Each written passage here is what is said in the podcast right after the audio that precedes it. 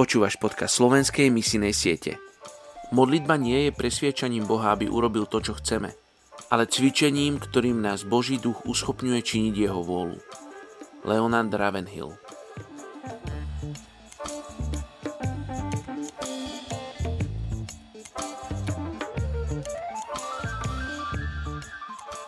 Etnická skupina arabsky hovoriaci Alžírčania v Alžírsku. Vediac, že od pána dostanete za odmenu dedičstvo, veď pánovi Kristovi slúžite.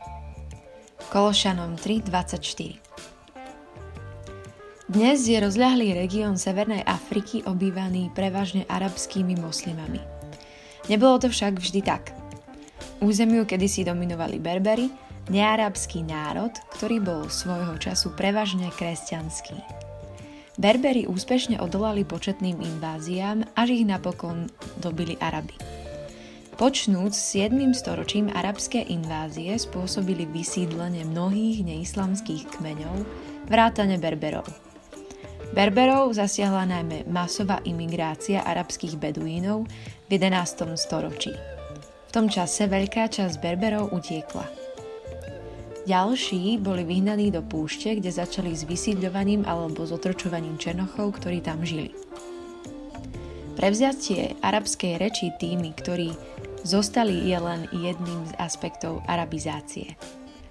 Mnohé berberské skupiny spočiatku vzorovali islamu, ale dve, tri storočia po arabských inváziách všetci konvertovali na islamskú vieru, aspoň podľa mena.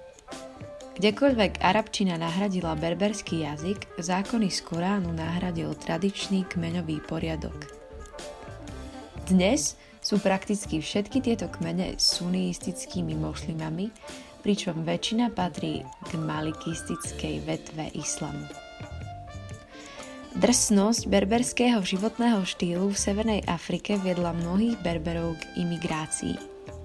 Dnes veľké komunity arabizovaných Berberov možno nájsť vo viacerých krajinách, najmä v Európe. Hoci sa väčšina z nich venuje len nekvalifikovanej alebo polokvalifikovanej práci, dokážu zarobiť viac, ako by zarobili doma.